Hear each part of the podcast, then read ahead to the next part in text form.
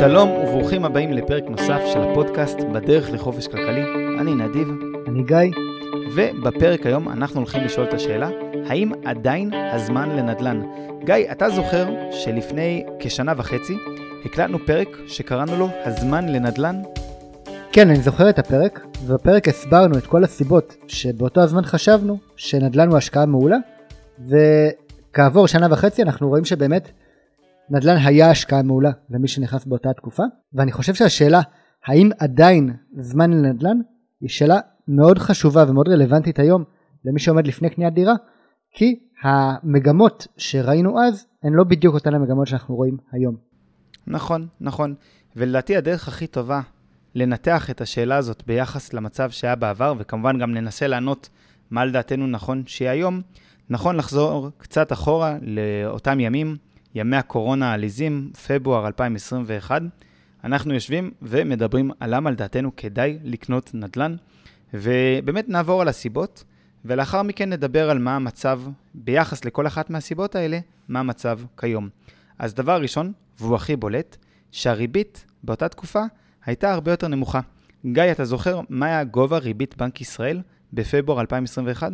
כן, ריבית בנק ישראל עמדה על 0.1%, שזה כמעט אפס עגול, ויכולנו לקבל משכנתאות בתמהיל עם ריבית ממוצעת של סביבות ה-2% בטווח ארוך. נכון, באמת היה מדובר בריבית שהיא מאוד מאוד נמוכה. אנחנו ראינו, זו, הריבית ירדה בגלל משבר הקורונה, ואנחנו הבנו שיש פה הזדמנות שלא תישאר איתנו לאורך זמן, שהריבית תהיה כל כך נמוכה. והיה איזשהו שילוב מקרים יחסית אה, נדיר, אני זוכר שבאותו פרק קראנו לזה שהכוכבים מסתדרים, שהריבית נמוכה, בזמן שאנחנו גם בתוך משבר פיננסי לא קטן, משבר הקורונה, הרבה אנשים היו צריכים כסף, הרבה אנשים היו צריכים למכור את הדירות שלהם, למכור את הבתים שלהם, וזה לא אומר שהמחירים קרסו, אבל בוודאי היה איזשהו בלם מאוד משמעותי, לפחות בתחילת הקורונה, לעליית המחירים, והיה גם חוסר ודאות לא קטן לגבי עתיד המשק, לאן הכלכלה הולכת, כמה זמן המשבר הזה הולך להימשך, והיה אפשר למצוא עסקאות לא רעות בכלל בכל מיני מקומות בארץ. עכשיו, היו עוד כל מיני סיבות למה הנדל"ן באותה תקופה היה נראה לנו אטרקטיבי. מי שזוכר, ישראל הייתה מהמדינות שלפחות בהתחלה התמודדו בצורה הטובה ביותר עם נגיף הקורונה, והיה צפי שהמון יהודים מרחבי העולם יעלו לישראל. אנחנו יודעים שבהמשך גם המשק הישראלי נכנס לשיתוק לא קטן. בנוסף, באותה תקופה, שר האוצר דאז הוריד את מס הרכישה, מס הרכישה עמד על 8%, והיה פרק זמן קצר שמס הרכישה ירד ל-5%, מה שנועד לתמרץ את המשקיעים לחזור ולקנות נדל"ן בישראל. ובנוסף, משבר הקורונה גם פגע, לפחות בטווח הקצר, בענף הבנייה בישראל, וגרם להאטה משמעותית בקצב הבנייה של יחידות דיור חדשות, מה שכמובן היה פוגע בצד ההיצע של דירות חדשות במשק וגורם לעליית מחירים, ואנחנו באמת זיהינו את הדברים האלה. גם אתה וגם אני באותה תקופה היינו בדיוק אחרי רכישה של דירה, במקרה שלי, בית במקרה שלך, להשקעה. עכשיו גיא, כשאנחנו מסתכלים על אותה תקופה, על, על תחילת 2021 לעומת היום, מה ההבדל ביחס לריבית, לקורונה, אה, לתפוצות? כן, אז קודם כל לגבי הריבית, כמו שהזכרת, הריבית הייתה אז נמוכה ברמה ההיסטורית, כמעט 0 עגול, עמדה על 0.1%, היום הריבית הרבה יותר גבוהה, היא על 1.25% ויכול להיות גם שהיא תעלה עוד. אני מדבר על ריבית בנק ישראל, כמובן שהמשכנתאות גם יותר יקרות מריבית בנק ישראל. אז אנחנו נמצאים בסביבה שהמימון הרבה יותר יקר לנו היום לקניית נכסים. מעבר לזה הזכרת את משבר הקורונה, היום משבר הקורונה אפשר להגיד שהוא כבר ברובו מאחורינו ומוכרים לא כל כך לחוצים אה, למכור כמו שהם היו בפאניקה לקראת משבר הקורונה, אפילו ההפך הם ראו את המחירים עולים ואחרי שהם ראו את המחירים עולים הם פחות נכונים למכור כי הם אומרים אם זה עלה זה כנראה ימשיך לעלות. ואנחנו רואים את זה ביום יום שאנשים לא רוצים למכור את הדירות שהם מחזיקים. לגבי עלייה אה, באמת אה, דיברנו על אותה מגמה של עלייה של יהודים מהתפוצות, בסוף היא קרתה לא מהסיבות שחשבנו אלא בגלל סיבות אחרות, בין היתר המלחמה בין אה, הפלישה של רוסיה לאוקראינה, אבל כן הגיעו לפה הרבה מאוד יהודים מרחבי העולם. עכשיו המס רכישה גם כן הזכרת איזשהו שהורידו אותו ל-5% ל-8%, היום הוא חזרה ב-8%, מה ששוב מצנן את אה, שוק הדיור, מצנן את הביקוש של משקיעים לבוא ולקנות דירות נוספות, ובצד הבנייה חזרנו לבנות, ואפילו יש היום בנייה מאוד מאוד אינטנסיבית, אה, התחילו השנה יותר מ-80 אלף יחידות דיור חדשות, בניגוד לממוצע של השנים האחרונות, של העשור האחרון, של אזור ה-50 אלף יחידות דיור בשנה, אה, ובמשבר הקורונה שה, שהבנייה אפילו ירדה לסביבות ה-30 אלף יחידות. אז כל הגורמים האלה הם כביכול גורמים שאמורים לקרר את שוק הדיור, וגם אני אגיד בפועל ממה שאני רואה היום בשטח, גם מאנשים שאנחנו עובדים איתם, גם ממתווכים, אה, חד משמעית שוק הדיור מתקרר, מתבצעות פחות עסקאות והביקושים נחלשים.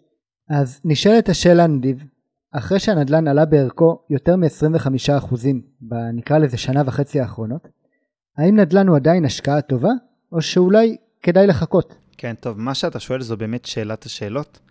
ברור, אני חושב שזה אתה ואני שנינו נסכים, שהיא השקעה פחות טובה ממה שהיא הייתה אז. אם אז כמעט לא היה לנו סימן שאלה, האם מדובר בהשקעה טובה לאורך זמן? היום המצב הוא הרבה יותר מורכב. כפי שציינת עכשיו, מחירי הנדל"ן עלו בצורה דרמטית, באזור ה-25% תוך שנה וחצי. אני אזכיר, גם לפני שנה וחצי, אנשים טענו שמחירי הנדל"ן גבוהים. השכירויות אומנם עלו, אבל לא קרוב, לא קרוב לאחוז הזה, מה שאומר שהתשואות ירדו, הריבית על המשכנתה עלתה בצורה דרמטית, והיום רוב האנשים שקונים דירות בישראל, קונים אותם במצב שתשואת השכירות יותר נמוכה מהריבית שהם משלמים על המשכנתה, על הנכס, מה שאומר שהם בפועל מסתמכים על עליית ערך הדירה בשביל להרוויח, או על עליית ערך הדירה, או על עלייה משמעותית במחירי השכירות בשנים הקרובות. כן, עכשיו יש פה עוד נקודה שכדאי לקחת בחשבון. שוק הנדל"ן הוא שוק שמגיב יחסית לאט. הוא מגיב הרבה יותר לאט משוק המניות. וראינו עם עליית הריבית איך ששוק ההון ירד יותר מ-25% והנדל"ן לא זז סנטימטר. ו... ואם אנחנו נראה את הריביות נשארות איפה שהן היום לעוד תקופה, או בטח אם הן יעלו, אני מעריך שאנחנו כן נראה ירידה במחירי הנדל"ן, וזה שם אותנו איפשהו בין הפטיש לסדן פה, שאנחנו היום קונים נכסים במחירים של ריביות נמוכות, אבל מקבלים משכנתאות של ריביות גבוהות. אז נדיב, האם באמת עדיין כדאי לנו לקנות נדל"ן? ואם כן, איך אנחנו עושים את זה בצורה בטוחה בסביבה שבה אנחנו נמצאים היום? תשמע, כדי לענות על השאלה הזאת בצורה כמה שיותר נכונה, אני חושב שנכון להבין שהשקעות זה תמיד שאלה של אלטרנטיבות. היכן הכסף שלי יכול להיות מושקע, או אפילו בצורה יותר מדויקת, היכן כוח הקנייה שלי יכול להיות מושקע. הוא יכול להיות מושקע בנדל"ן, ואנחנו דיברנו עכשיו על החסרונות והסיכונים המשמעותיים שאנחנו רואים כיום בנדל"ן בישראל. הוא יכול להיות מושקע בשוק ההון. שוק ההון הוא עדיין יקר, צריך לשים לב לזה. אמנם ראינו תיקון די משמעותי בשישה החודשים האחרונים, תיקון שגרם לכך ששוק ההון, ה-S&P, ירד בין 20 ל-25 אחוזים. כיום ה-S&P הוא קצת יותר מ-10 אחוזים מתחת לשיא כל הזמנים שלו, שזה משהו שראוי לשים לב אליו. אגרות חוב, יש, אה, יש הרבה מקום לדון האם אגרות חוב הן יקרות ברמה היסטורית והיסטרית, או שהן זולות ואטרקטיביות. יש פה שיקולים לכאן ולכאן לגבי אגרות חוב. זה נכס שהוא מאוד מעניין לשאול לגביו, וכמובן, יש לנו אלטרנטיבה להשקיע את כוח הקנייה שלנו במזומן. הרבה אנשים לא רואים החזקה במזומן כהשקעה, הם לא מבינים שזו השקעה כמו כל השקעה אחרת, ומזומן איבד כ-8% מערכו באותה תקופת זמן שאנחנו מדברים עליה בשנה וחצי האחרונות, מאז פברואר 2021, ואנחנו רואים כיצד לאורך תקופות ארוכות של זמן יש אינפלציה של לפחות 2-3 אחוזים בשנה, ולכן התוחלת של ההשקעה הזאת במזומן היא תוחלת שהיא שלילית לאורך זמן, ואנחנו כמעט בוודאות נפסיד עליה כוח קנייה. וכשאנחנו מבינים שאלו האלטרנטיבות העומדות בפנינו, אם אנחנו לא רוצים להיכנס לעולם הספקולטיבי של קריפטו, NFT ודברים אחרים, אנחנו מבינים שאומנם אנחנו לא בזמן לנדל"ן, אבל עדיין נדל"ן, במיוחד כשמדובר בדירה יחידה שאנחנו קונים אותה באחוז מימון גבוה ובמיסוי אפסי, עדיין מדובר בהשקעה הכי טובה שיש לנו בנמצא. עכשיו, לגבי השאלה השנייה ששאלת, כיצד קונים דירה בהינתן הסיטואציה הכלכלית שאנחנו נמצאים בה כיום. ובעיניי יש כמה תשובות לעניין הזה, וצריך להתייחס אליהן בנפרד. בואו קודם כל נדבר על הריבית, על המימון שאנחנו נכנסים איתו לעסקה, כי מימון בעסקאות נדל"ן הוא מאוד מאוד משמעותי. אם פעם, ומי ששמע את הפרקים הראשונים שלנו, דיברנו והיללנו את הריבית הקבועה הלא צמודה, את, המסלול הזה בתמהיל משכנתה של הקבוע הלא צמוד, שבזמנו היה אפשר לקבל ל-30 שנה בריבית של בין 3 ל-3.5 אחוזים, היום הריבית על המסלול הזה היא הרבה יותר גבוהה, היא כבר נושקת ל-5 אחוזים, מה שאומר שהיא הרבה פחות אטרקטיבית.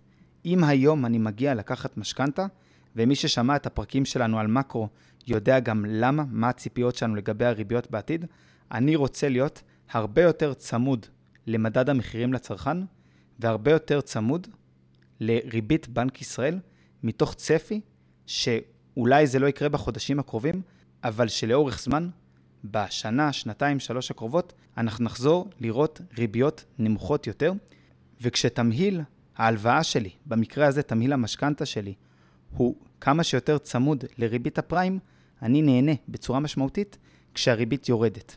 נכון, אתה בעצם לא מקבל את הריבית הגבוהה הזו שתישאר איתך למשך הרבה שנים, למשך עשורים בעצם, וצריכים גם לזכור שכשהבנק מתמחר לנו את מסלולי ההלוואה השונים, יש לו את העוגן שלפיו נקבעת הריבית, ויש איזשהו מרווח.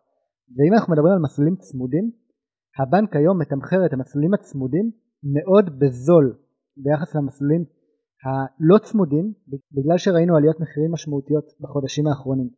עכשיו אם אני בתור משקיע אני חושב שנמשיך עכשיו לראות אינפלציה משתוללת או עליות מחירים משמעותיות אז אני רוצה לשלם פרמיה בעבור המסלולים הלא צמודים כדי להגן עליי מאותה אינפלציה הנתפסת.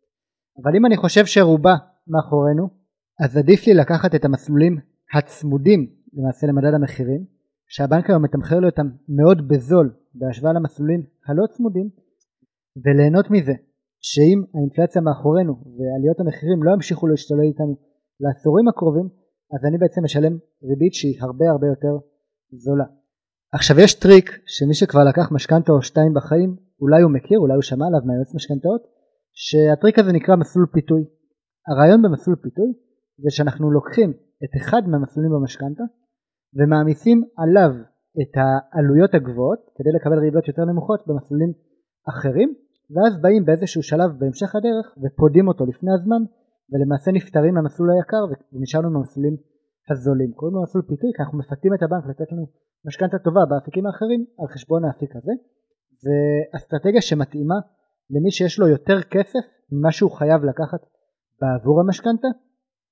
באופן כללי אנחנו לא אוהבים להשתמש באסטרטגיה הזאת, אני ואתה נדיב, בגלל שהמשמעות של זה היא שאנחנו שמים יותר הון עצמי בעסקה, אנחנו פחות ממונפים. נכון שאנחנו מוותרים על החלק היקר במשכנתה, אבל בסוף אנחנו מקבלים פחות מימון. אבל זה מסלול שמתאים בסיטואציות מסוימות.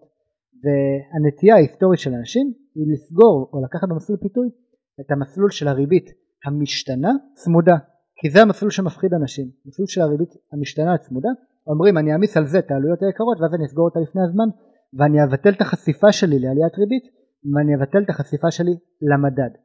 בסביבה שבה אנחנו נמצאים היום מי שרוצה להשתמש באותה טכניקה של מסלול פיתוי בעיניי הרבה יותר אטרקטיבי להשתמש דווקא בריבית הקבועה צמודה במסלול פיתוי.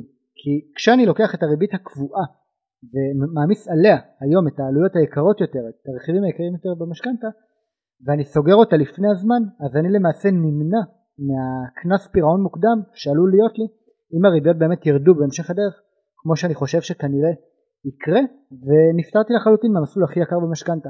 אז מי שיש לו כסף עודף אפשר לקחת משכנתה שהיא משכנתה מלאה לקחת בתוכה גם את הרכיב של הריבית הקבועה שאנחנו חייבים על פי חוק לקחת ולבוא יום אחרי ולסגור אותו בלי שום קנס ולהישאר רק עם ריביות מאוד זולות ומשתנות וליהנות מהירידת ריבית במידה ותהיה כזאת. בעצם לקחת על עצמנו את הסיכון של האינפלציה ולקבל ריבית קצת יותר נמוכה בגלל שאנחנו לקחנו על עצמנו את הסיכון הזה.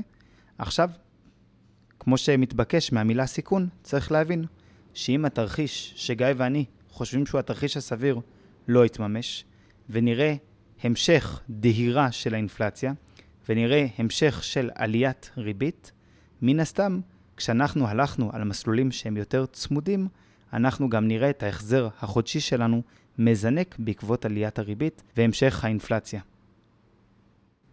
עכשיו דיברנו על המימון שהוא כמובן חשוב בעסקאות נדל"ן, אבל גם חשובה כמובן העסקה עצמה שמצאנו, האם היא עושה היגיון שלעצמה. וכמו שציינת, אנחנו ראינו את המחירים של נכסים בישראל עולים בצורה מאוד משמעותית בשנה, שנתיים האחרונות. ראינו שהשכירויות לא עלו באותה מידה, מה שגרם לכך שתשואת השכירות הממוצעת בישראל כל הזמן במגמת ירידה.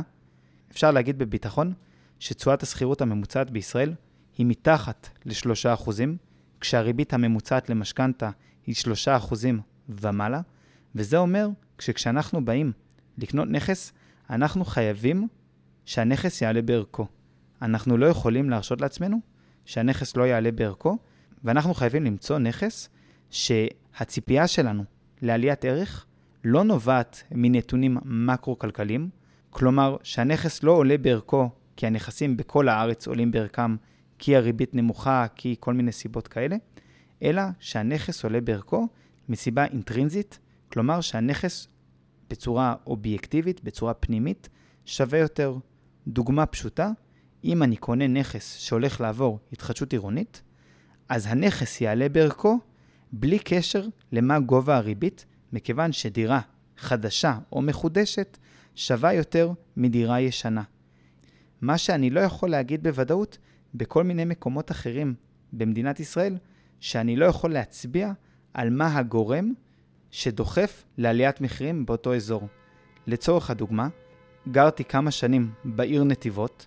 העיר נתיבות עברה בעשור האחרון תנופת בנייה מסיבית, נוספו לה המון שכונות חדשות, המון יחידות דיור חדשות, וגם ראינו לא מעט עליות מחירים בנתיבות. וכשאני ניצב מול דילמה לקנות דירה בנתיבות, כשהדירה מניבה לי תשואה של 3% בשנה של שכירות, ואני צריך לשאול את עצמי, האם אני יכול להצביע למה המחירים פה בהכרח יעלו בשנים הקרובות, גם בהינתן ריבית גבוהה יותר, מאוד קשה לי להצדיק רכישה של נכס כזה, ובעיניי השקעה כזאת יכולה להיות השקעה שהיא מסוכנת. עכשיו, בהקשר הזה, אני חושב שאחת השאלות המעניינות היא מה יקרה באזור המרכז, ואם לדייק, ממש בלב ליבו של המרכז, בתל אביב, איפה שראינו מצד אחד עליות מחירים דרמטיות במיוחד, ראינו שכירויות שעולות אולי בצורה הקיצונית ביותר, אבל מצד שני, אם אנחנו טוענים שתשואת השכירות לא הגיונית במקום כמו נתיבות, שאפשר להשיג 3%, אז כשאנחנו מדברים על מקום כמו תל אביב, שהרבה דירות מושכרות בתשואת שכירות של 2, 2.2, 2.3% בשנה, מה אתה חושב, או מה לדעתך יקרה בתל אביב בשנים הקרובות, בהינתן הריביות הנוכחיות, והאם לדעתך קניית דירה בתל אביב כיום היא השקעה חכמה? אני לא יודע. תל אביב היא באמת שאלה מורכבת. אה, קשה, קשה לומר מה, מה יהיה איתה. תל אביב בסוף היא העיר בישראל עם מחירי הדיור הכי גבוהים, עיר גדולה עם מחירי הדירות הכי גבוהים, והאוכלוסייה הכי חזקה שגרה בה. וכשאנחנו נמצאים בתקופות של גאות כלכלית, של צמיחה כלכלית, שאנשים מרוויחים יותר ויותר ורואים את התיקים שלהם בשוק ההון גם כן הולכים וגדלים, ומרוויחים יותר בעבודות ויש הרבה ביקוש לעבודות, אז אנשים מוכנים לשלם כמעט כל מחיר כדי לגור במרכז הביקוש, אה, בלב של הלב, ואנחנו רואים את זה במחירים.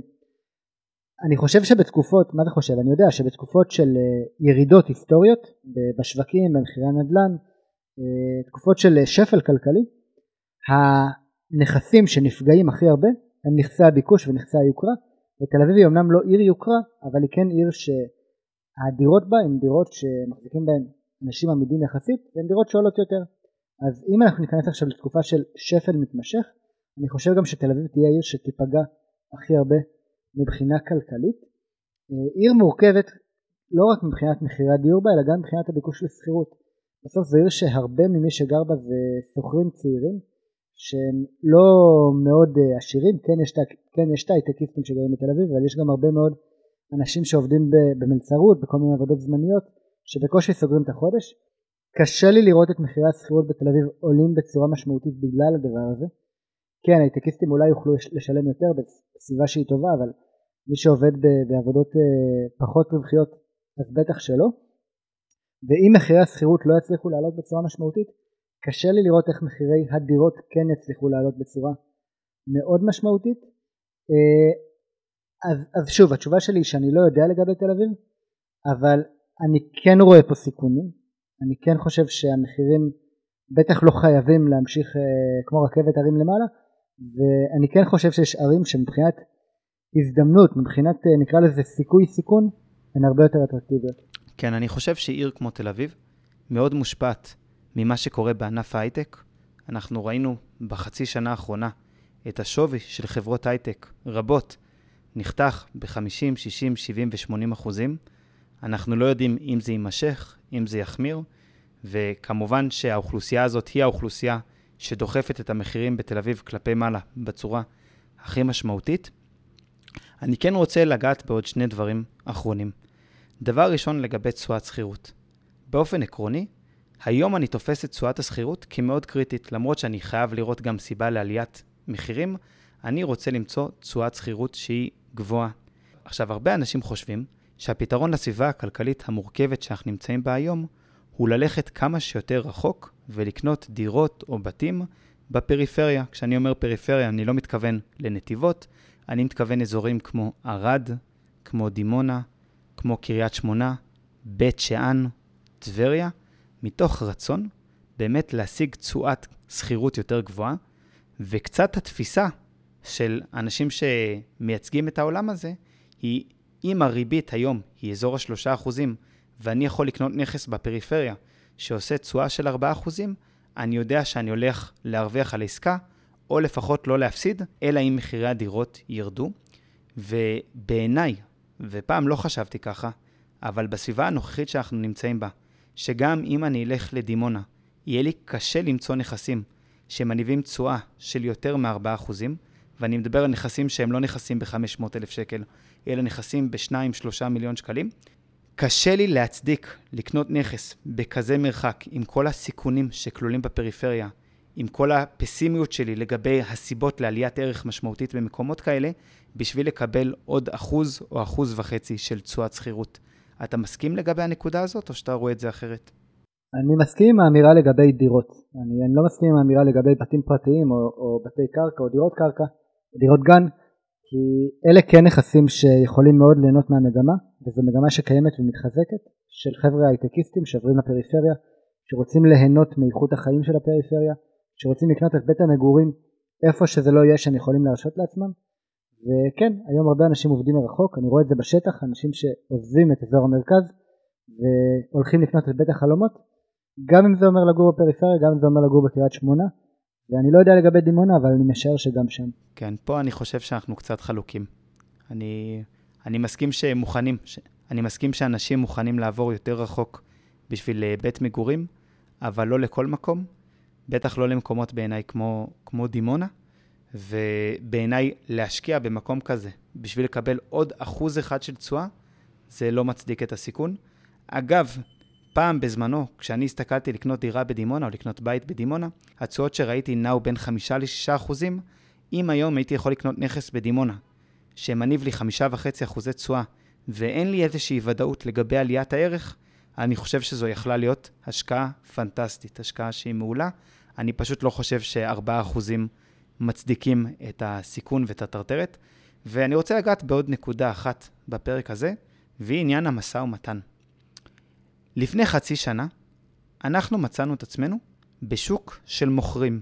שוק של מוכרים זה אומר שהכוח נמצא בידיים של המוכרים, יש המון ביקוש, כולם רצו לקנות דירות, כולם ראו את הגל של עליית המחירים, ראו שהקורונה נגמרת, ומוכרים הפכו להיות מאוד בררנים, ביקשו מחירים שהם מאוד גבוהים, והתחושה הכללית הייתה שאין הרבה מקום למשא ומתן. המוכר היה מגדיר את המחיר שהוא רוצה לקבל, בדרך כלל מחיר גבוה, והוא היה אומר, תשמעו, אני לא לחוץ, יגיע קונה וישלם. אם אני אצטרך לחכות עוד שבועיים, עוד חודש, עוד חודשיים, יגיע קונה וישלם את המחיר שאני מבקש, ובדרך כלל הם צדקו. מי שהיה בגישה הזאת לפני חצי שנה, הרוויח לא מעט כסף, כי הוא צדק. היום אני חושב שאנחנו במקום אחר. כפי שאתה ציינת, גיא, השוק מצטנן. אנחנו שומעים את זה מיועצי משכנתאות, אנחנו רואים את זה מהלקוחות שלנו, אנחנו שומעים את זה ממתווכים, אנחנו רואים את זה גם עכשיו בנתונים הרשמיים, שהשוק מתחיל להצטנן. אנשים לא רצים לקנות בכל מחיר. אגב, בעיקר באזורים יקרים, באזורים של רמת גן, תל אביב, אני ממש רואה שיש אה, האטה בעסקאות. וכשיש האטה בעסקאות, תמיד, וזו איזושהי נקודה שחשוב לשים לב אליה, תמיד שוק הנדל"ן, שוק מוכרי הנדל"ן, מורכב משני סוגים לפחות של בני אדם. יש מוכרים שהם מוכרים בעלי מוטיבציה, שהם מוכרים את הנכס שלהם מסיבה ספציפית.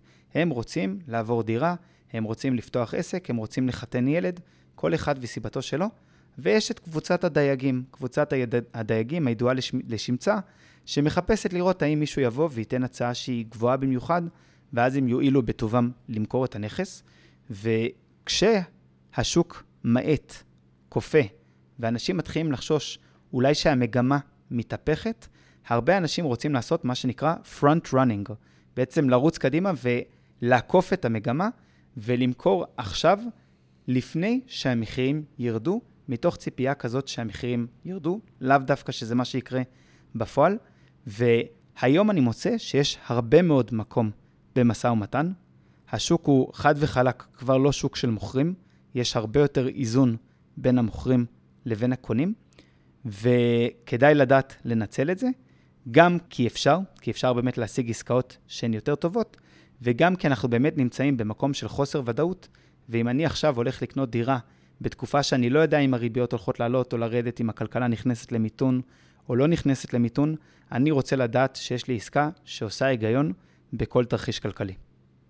כן, אני חושב שדרך אחרת להסתכל על זה, היא שיש היום איזושהי אי התאמה בין גובה המחירים של הנדל"ן לבין גובה הריבית. ואנחנו לא חושבים שזה יישאר ככה לאורך זמן, ואו שהריבית תרד, או שמחירי הנדל"ן ירדו. ולכן אם אנחנו באים לבצע עסקה היום, אנחנו רוצים שהמחיר של העסקה יהיה הגיוני, אני לא אומר לקנות מתחת למחיר שוק, אבל שיהיה הגיוני, שיהיה סביר, ש... ו... ולהבין שיש לנו היום הרבה כוח במשא ומתן, ואנחנו לא מחפשים לסגור עסקה עם מי שמחפש לדוג דג שמן, אלא אנחנו מחפשים לסגור עסקה עם מי שמחפש להגיע למחיר שהגיוני לנו, בהתחשב בעלות המימון שלנו, עם מוכר שבאמת רוצה וחייב למכור, ומוכן להגיע למחיר שהוא הגיוני, ושאנחנו מקבלים שמאות מלאה בעבור שווי הנכס. אני אגיד לך, אני חשבתי שאנחנו פה סוגרים את הפרק, אבל אתה העלית נקודה שבעיניי חייבים להתייחס אליה.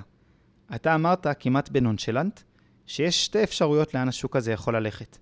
או שמחירי הנכסים יורדים בשביל להתאים את עצמם לריבית הגבוהה יותר שיש כיום, או שהריבית יורדת כדי להצדיק את מחירי הנכסים הפיננסיים, ואני חושב שיש גם אפשרות שלישית, שאני מסכים איתך שהיא האפשרות הפחות סבירה, והיא שמחירי הנכסים ממשיכים לעלות גם בהינתן הריבית הקיימת היום, ואני אפילו אגיד יותר מזה, גם בהינתן ריביות יותר גבוהות בעתיד, והדבר הזה יכול לבוא לידי ביטוי בשתי דרכים.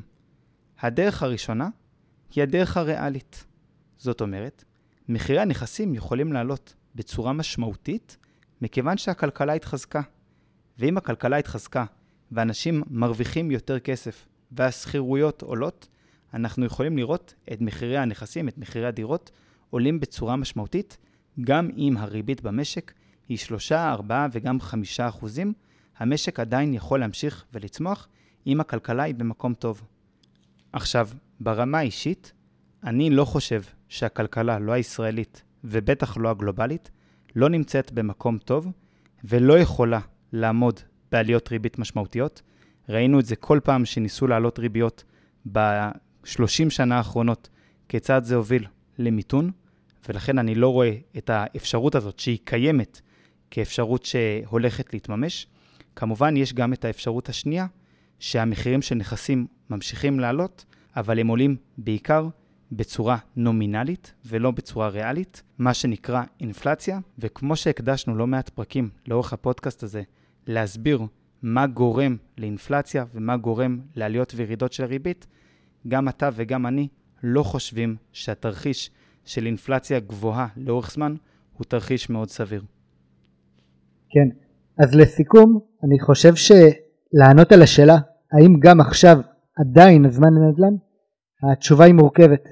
אני חושב שאנחנו צריכים להיות הרבה יותר זהירים בסביבה שבה אנחנו נמצאים, להיות הרבה יותר בררנים בסוג המימון שאנחנו לוקחים, בריבית שאנחנו משלמים, בעיר להשקעה וגם בסוג הנכס, במשא ומתן, יש היום הרבה יותר מקום להיות סלקטיביים, לא כל עסקה היום היא עסקה טובה, בניגוד ללפני שנה וחצי שכמעט כל עסקה הייתה עסקה טובה, ואם נראה את הריביות ממשיכות לעלות מבלי שמחירי הנדל"ן צמצמו את הדרך כלפי מטה גם כן, אז אני חושב שמאוד יכול להיות שנגיע למצב שנצטרך לבוא ולהגיד חבר'ה עכשיו לא הזמן לנדל"ן, תלוי מה יהיו חלופות ההשקעה האחרות באותו הזמן. כן, וגם תלוי באמת מה יהיה מצב המשק. אם המשק יהיה במקום יותר טוב, יכול להיות שעדיין עם מחירים יותר גבוהים עדיין נמצא את עצמנו בזמן שהוא אטרקטיבי לקנות נדל"ן.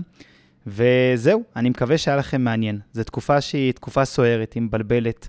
אנחנו כמעט כל יום נפגשים עם אנשים שמתלבטים אם לקנות, לא לקנות, לשבת על הגדר. בסופו של דבר, גיא ואני מאוד לא מאמינים בלהחזיק מזומן לאורך זמן, אולי לפרקי זמן שהם מאוד קצרים. אנחנו חושבים שבכל סביבה כלכלית אפשר למצוא עסקאות שעושות היגיון, ואנחנו היום בסביבה כלכלית שהיא שונה ממה שהיה לפני שנה וחצי, בה כמעט כל דירה שהיית קונה היית מרוויח, היום אנחנו במקום שהוא יותר מורכב, וצריך להשתמש יותר בשכל, ולקחת קצת פחות סיכונים, ולהבין שיכול להיות שאנחנו נראה היפוך מהמגמה שראינו עד היום. זהו, תודה שהאזנתם לפרק נוסף של הפודקאסט בדרך לחופש כלכלי. אתם מוזמנים לעקוב אחרינו בדף הפייסבוק, לשאול שאלות, להעיר הערות. אין לראות בנאמר בפודקאסט משום ייעוץ פיננסי. אנחנו בסך הכל משתפים אתכם במסע שלנו בדרך לחופש כלכלי. בהצלחה.